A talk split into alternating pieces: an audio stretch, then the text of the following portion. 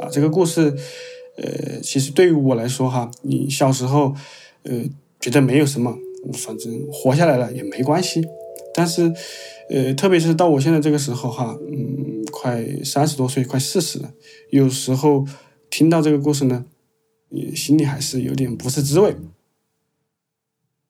在我八个月的时候，一九八四年五月份到六月份的时候，当时我们家的船是一条，这个有两条船，有一条船是有动力的，有一船是没有动力的。然后我当时是跟我妈、我奶奶、我姐是四个人在其中的一条船上面，我在上面睡觉，就是有一条船，就是比较大的这个船嘛，它失控了。把我们这一家船，就是我我在的那一条船上面，那一条船给撞了，撞了，因为是一条木船，所以说很快就进水，进水以后那个船就沉的特别快。当时是这样描述的：我妈把我姐姐一手抓着我姐，一手抓着一个蒸饭的一个炊具嘛，就从。那条要沉的船跑到了另一条船上面，来不及管我。然后我奶奶跑到船舱里面，就是已经进水了，跑到船舱里面把我给救出来了。当时这个事故还是很大的，呃，当时说，哎呀，谁谁谁家里还有一个刚出生的小孩儿，不知道救出来没有？大家都来讨论这个事情。最后说，哎，有这个小孩救出来了啊！大家其实还是挺开心哈，因为大家小孩还比较多，大家都在说的时候说这个事情，大家可能当一个，比如说当一个故事或者当一个笑话来说，呃，但是我妈每次都是从来是没有吭声过的，啊，从来没有吭声过。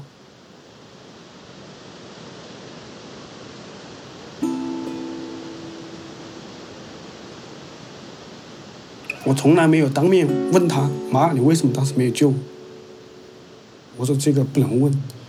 他如果回答你，比如说我当时确实不想救你，这不是我想要的答案，对吧？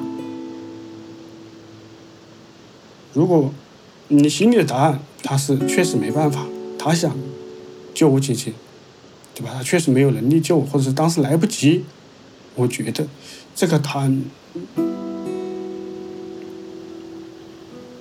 这个答案对我来说要好一些，所以说我现在一直没问。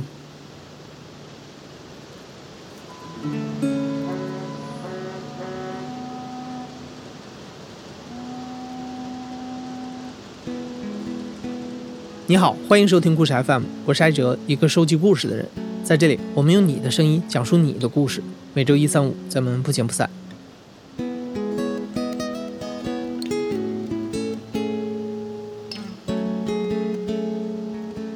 刚才这位讲述者，大家都叫他老七，因为他在家里排行第七。他上面还有五个哥哥和一个姐姐。老七来自于湖北孝感的汉川，长江最大的支流汉江就从这个小县城穿城而过。在汉江上一直都有船帮在活跃，所以船帮就是一群靠水运谋生的跑船人。老七家也做着这样的营生。老七一家都生活在水上，船就是他们的家。因为水，老七差点夭折，但也因为水，他有了很特别的人生。而这一切都要从老七的爸爸说起。我爸，他是一九三七年出生的。他这个人呢，年轻的时候比较聪明，也长得比较帅嘛。唯一的一个缺点就是他不会种田。当时那个年代，如果说不会种田哈。是一个比较吃亏的一个事情，他就在那个特殊的年代呢，就带着我母亲呢下河就跑水运了，就是当时就买了一条小筏子，呃，不大，没有动力的情况下，就是全靠人拉。我爸爸身体也不是很好，当时不知道是什么病，到现在才知道，就是得了一种叫疟疾，就是拉肚子。可能拉纤的时候呢，拉一段就可能要要蹲下来，可能要拉肚子。跑船的时候肯定是一起跑，大家可能有很多认识的人一起跑，但是他，呃，发现跑不过别人，别人可能跑两趟生意，可能他只能跑一趟，所以这个时候我大哥当时他这个还十几岁吧，就从五年级刚刚读完，当时是五年制小学嘛，就被我爸爸就叫到船上来帮忙。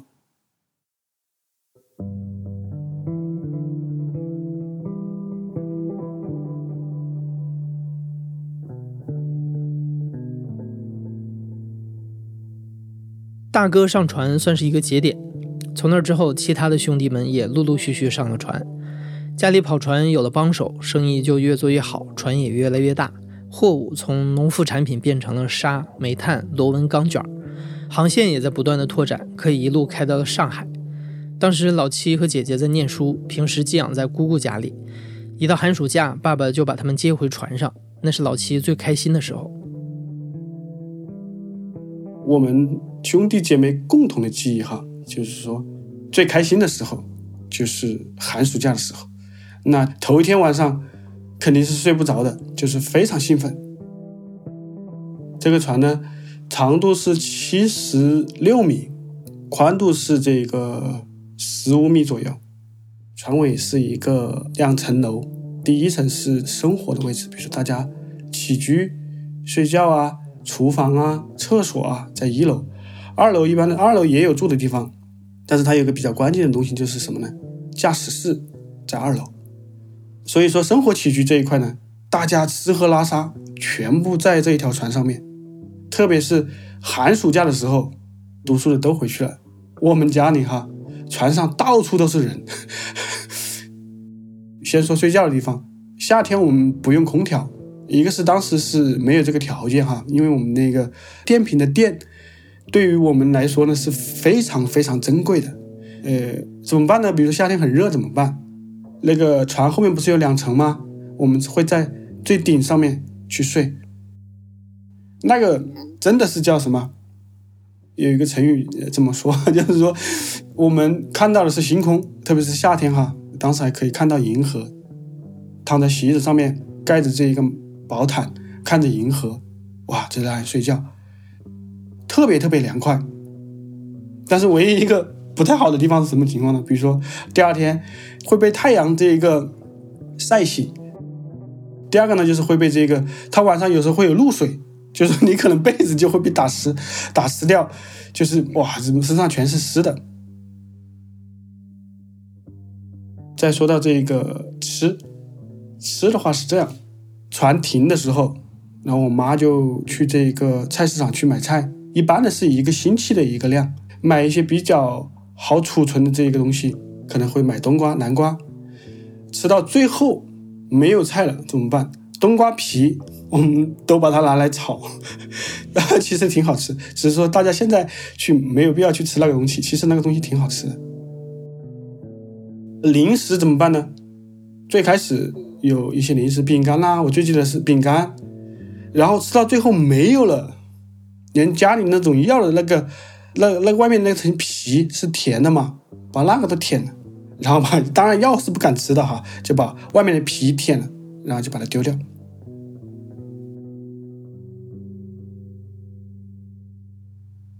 好，再说到这个电啊啊啊电，电对于我们来说呢是非常非常珍贵的。就是基本上能不用电就不要用电。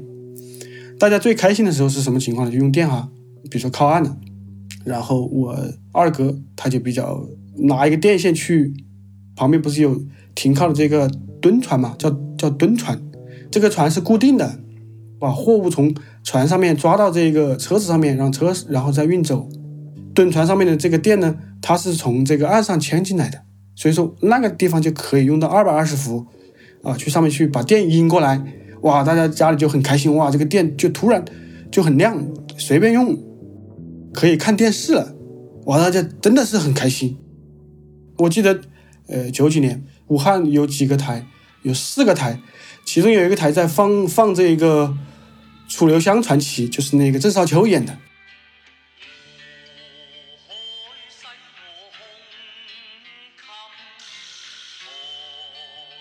播了这个电视剧，哇！当时我们当时看的是特别特别开心，特别特别开心。基本上一到那个地方就赶快就是说，快哥，快去把这个店给我接进来，我要看这个《楚留香传奇》。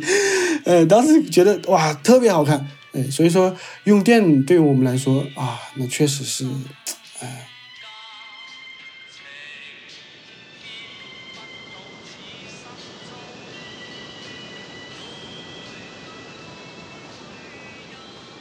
嗯，如果说能够接到岸上的电的话，会非常非常兴奋，可以干太多事情了。特别是春节的时候，一般的春节是没有货运这个任务的，所以大家都不航行。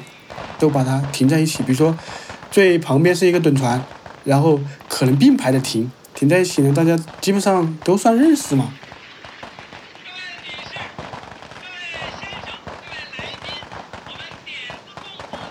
过年呢，其实大家的习俗呢，其实都差不多。当时也是看春节联欢晚会，都在会船委会插一根国旗，然后放鞭炮的话，每家每户都要放，然后小孩可能在甲板里面玩。因为小伙伴特别不固定，比如说你今天跟这个其中一个小伙伴玩的很熟了，可能会几个月，甚至是一两年，才可能又碰到一起。这个春节碰不到，可能一年就碰不到了。船上面的，比如说大家都是邻居的话，这个可以走一走，这个没问题。假如说停到比较远，一时半会可能回不来，不在武汉，这个年就过起来就比较孤独。嗯，春节过得最孤独的一次，就是当时我们的船是停在这一个鄂州的对面，一个叫小池的一个地方，只有我们家一条船，我不知道为什么会停在那个地方。大年初一，我没有地方去，我三哥就带我们去那个江滩，滩上面不是有沙滩嘛，有沙，带我们去写字。我记得他写了一个，写武汉。写中国，还写了一个 “thank you”，他用那个右手的手指写的，右手上面全是冻疮，河里是结了冰的，河里是结了冰的，它上面写字，然后教我们念，那一次印象是非常非常深，不知道是那次家里是出了什么原因哈。反正那个年那个春节过的是非常非常之压抑，嗯，还是，哎呀，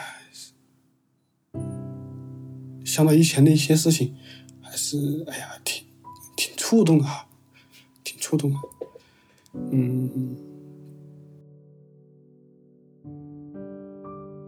包括我们，比如说我刚才说的，我三哥去带我们是吧？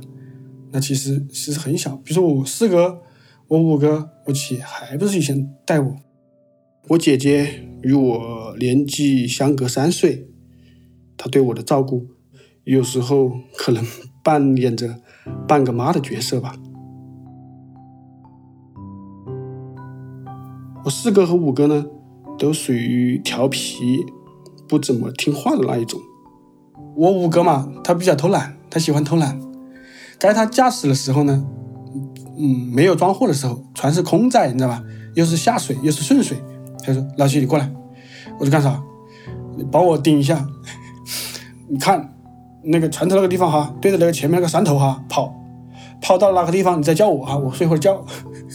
结果，结果大概盯了几次包，跟他顶，然后他在旁边一个椅子上面就睡觉，或者是看他的这个武侠小说。有一次被我。被我哥给抓到了，有一次我最记得被我四哥给抓到了，一下呼了，就是把他打了一巴掌，就是你还要老七去拿舵，到时出了问题我跟你讲，你看得不得？然后就，嗯，但是作为我那么小，我是觉得能够做到船长这个位置，哎，还是在长江上面跑一跑，我觉得还是挺有意思的哈。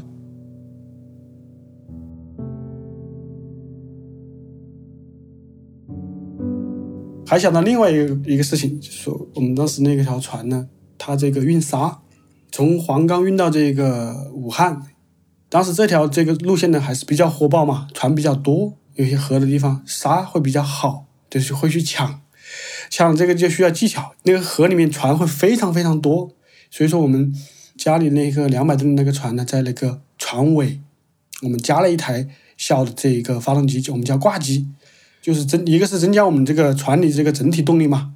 第二个就是说，呃，特别是在这种加塞的时候，哎，它就起到作用了。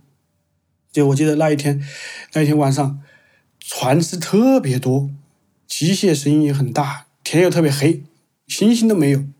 我们要去这一个去，我们就要去抢档去加塞儿。它那个挂机有一个缺点是什么缺点呢？驾驶台是不能直接控制它的这一个挂机的这一个前进档，需要一个人在下面进行控制。特别是在这种需要精细操作的时候。他们就商量了一个东西，就是这样的：，我四个在驾驶台，然后我就趴在那个二楼和一楼之间，我们有个楼梯，那个楼梯口那个位置，然后我五哥在那个那个挂机旁边，他操作了挂机，怎么来传递信息呢？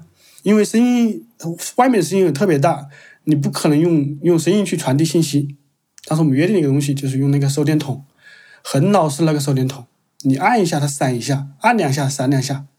我们当时就约定这样的，就是说一进二停三倒车，所以说我属于中间的一个传递点。当时特别慌，因为我觉得责任非常重大，知道吧？如果是操作不好，就有可能，比如说有可能就，比如船撞了或者什么情况造成不好，所以心理心理压力特别大。但是我记得我是在那里趴得紧紧的，把那个手电筒对着我五哥，因为也下面也其实也比较黑，我手也不敢乱动，就说我一定要对着他，我一定要对着他。然后这边耳朵。就是听着我四个的声音，我记得当时我操作了大概三四次，第一次我四个是前进，我就按一下，好不动。我听那个油门的声音哒哒哒哒哒开始非常大，我我说哦，OK，第一次我信息已经传达到了，好，马上就开始听，我就按两下，然后五哥这边就是油门就慢慢的变小，大概两三次吧，这样重复下来，后面大概又趴了大概三四分钟是什么情况呢？我没动，我四个也没有喊。然后我是我我我我这趴了很久，我我怎么办？我也不敢动，我也在等我四个的信号。结果我四个可能把我忘了。最后一看，我五个受不了，是什么情况？他当时就喊了一声什么情况？哦，四个说好不用了，可以了。然后我就整个人哈，当时我记得是满头大汗哇，满头大汗。然后突然吁了口气哇，终于完了这个事情。但是心里也很高兴，因为我觉得啊，原来这么家里这个事情，哎，我还可以做点事情。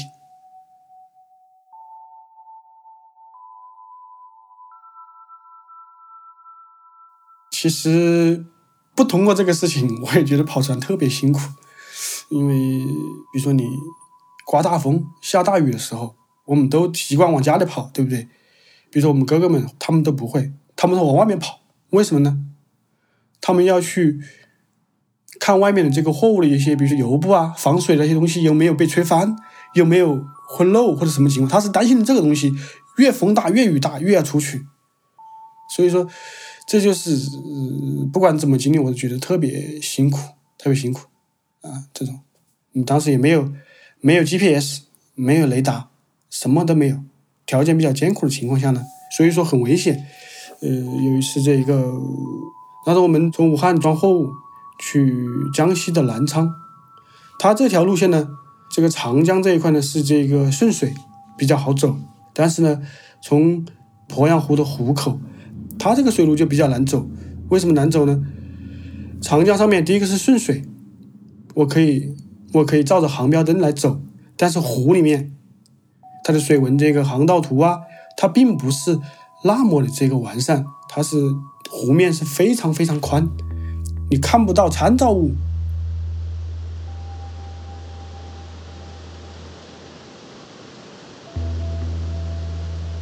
从小我就听他们说。进那个湖口的时候是一定要放鞭的，一般是我妈来做，这个事情是必须要做的。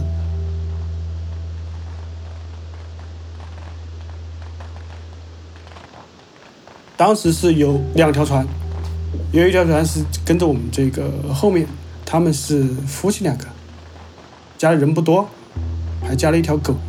然后走进来的时候，就是走着走着走着，我们就发现后面一条船不见了。我们就说不行，就是一定要把这个速度放慢一下，等一等。因为等还是没等过来，说这个不行，怕是遇到其他情况，就是原路返回去找。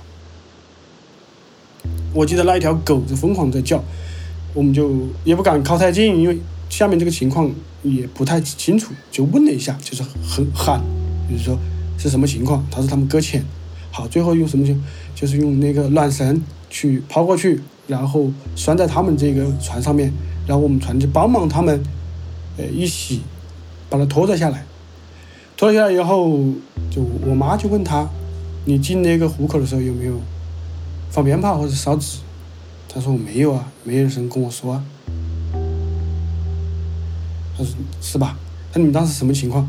就本来看到我们船在前面，没一会儿就不见了。突然就来了一场非常大的雾，完全就不知道方向了，又不敢走，慢慢的走，慢慢的走，结果还是搁浅了。就等非常着急，也不知道怎么办。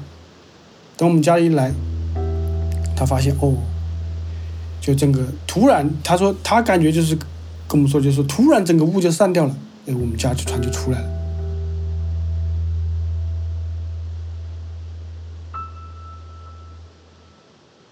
好后面就是相安无事，就就到了目的地，啊啊，所以说一所以说一定一定一定一定对这个水要产生一些敬畏之心。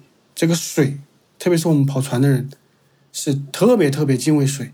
比如包包括我现在，呃，会游泳或者什么情况，我们也不会去，比如说去长江或者去哪里游泳，我们也不会，绝对不会的，因为我们不知道下面有什么东西，啊。记得那一年发了洪水，算是特别大。我们当时船是装的这个沙，停在这个南岸嘴那个位置。当时是一片棚户区，特别乱，岸边还有一些垃圾，那些乱七八糟的。我们当时就停在那边停着，一个傍晚，我们在吃饭嘛，就是突然就听到了这个水里面有人叫喊救命嘛，大家都把饭碗丢了嘛，赶快就准备去放那个筏子救人。结果把筏子刚刚准备往下放的时候，结果发现没有人了，声音也没有。哎，我爸就说了：“人死如灯灭嘛，吃饭吃饭。”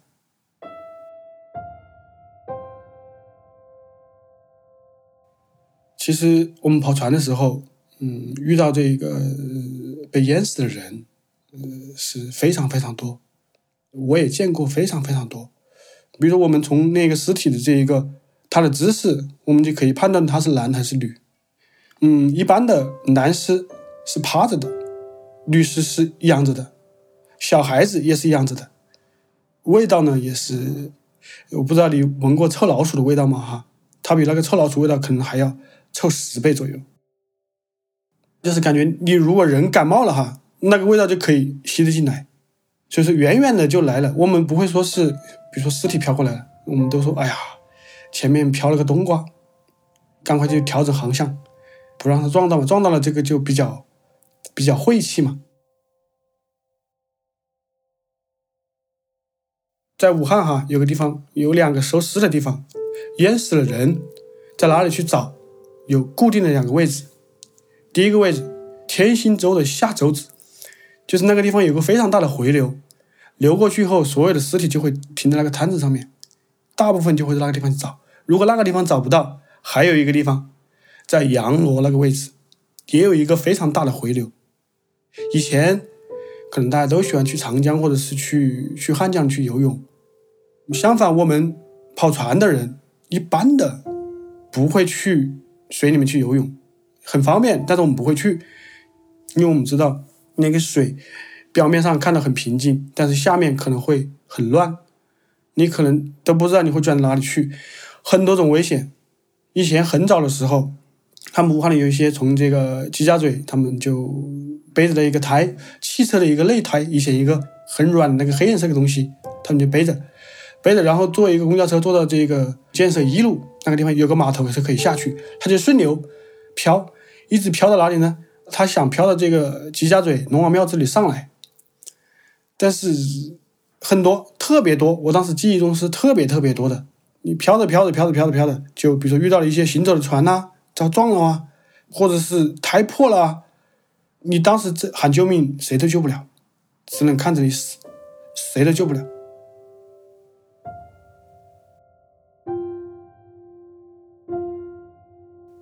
呃比如说有时候哈这我我印象都比较深就是说特别是夏天的时候空气里面就会有那种很重的这个鱼腥味就是腥味，你闻得到。然后我妈呢，她就会有点慌张，她就会去舀一点饭去撒到河里面。哎，我就问她为什么，她就说水底下附近可能有大型的这个龙或者是水生物过，所以说一定要祭拜一下它。哎，其实很奇怪哈，它一撒了过后，那个鱼腥味就基本上就消了，就散了。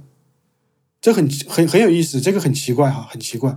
然后现在来看哈，可能是有点心理安慰吧，啊，好，然后，呃，还有一个习俗就是说吃鱼的时候，特别是一条大鱼的时候，就不要去翻身。我们一般是吃一面，下面这一面呢，就不要去翻，可以把它掏，用筷子可以把它掏出来。就是说我现在，呃，也可以这个练成了什么情况？就是说现在就是说这个鱼我不翻身也可以把它吃的非常干净，也可以，就是这是跑船的一个。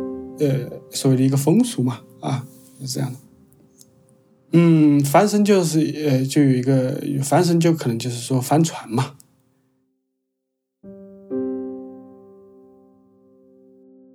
因为对水的敬畏和大哥丰富的船运经验，除了老七出生时的那次事故，老七家的船从来没有翻过。但随着长江水运的衰落，老七的父母兄弟还是陆续下了船，另谋别的生路。一九九七年，这艘伴随着老七整个童年的钢铁船也终于被卖掉了。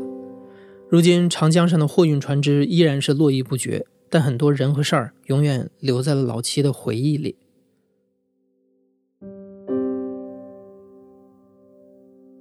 因为我爸二零二零零七年他就过世了哈，他过世了。嗯，我妈现在是今年就八十岁，嗯。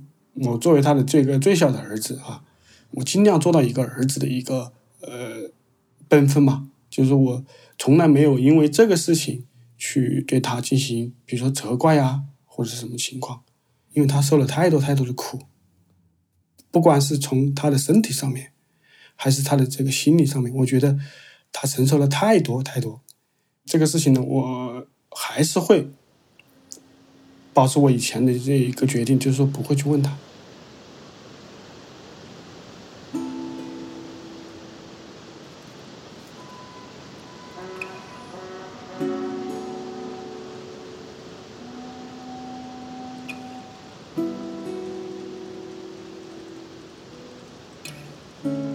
一直在跑船的是我大哥。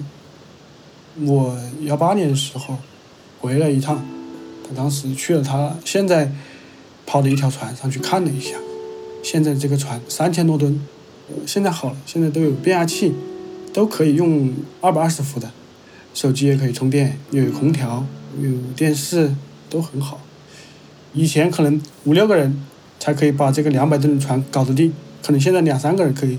把这个三千多吨的船搞得定，就是现在有时候跟他聊天，嗯，你这么多年一直在水上跑，风里来雨里去的，我说你搞一两年退休算了。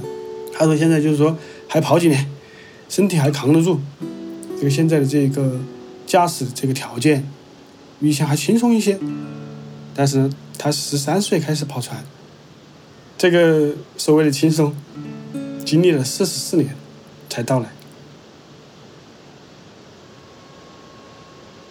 在水上讨生活，那是走黄皮的时候。我记得清清楚，你也记得清楚就是，那时候行船走吧，三分油哦，那是要提要恼火他玩，那真是的。那只是老大那个时候十二岁的时候。老大开船，那不用晓得，他的一管多，那是不晓晓得，那是没得话说的。你看两个交汇的水，那是相当冷的。很多船在那都出事的，翻的船也不少。我的杨私家车的，没有出过那种问题。那因为那个地方比较危险，呃，是一个保持船的安全呢，还是一个一个精神依托呀？要拜一下，放下鞭，是吧？烧下香，那么想嘛。你那应该只有几个人，婆婆还婆婆还婆婆的船。那个船要沉的是，婆把你抱过来。你那是七个人没得声音嘛？我七楼的，那我七八岁我肯定记得。婆婆抱过来。你现在正在收听的是《亲历者自述》的声音节目《故事 FM》，我是主播艾哲。本期节目由林峰和彭涵制作，声音设计彭涵，实习生王梦。感谢你的收听，咱们下期再见。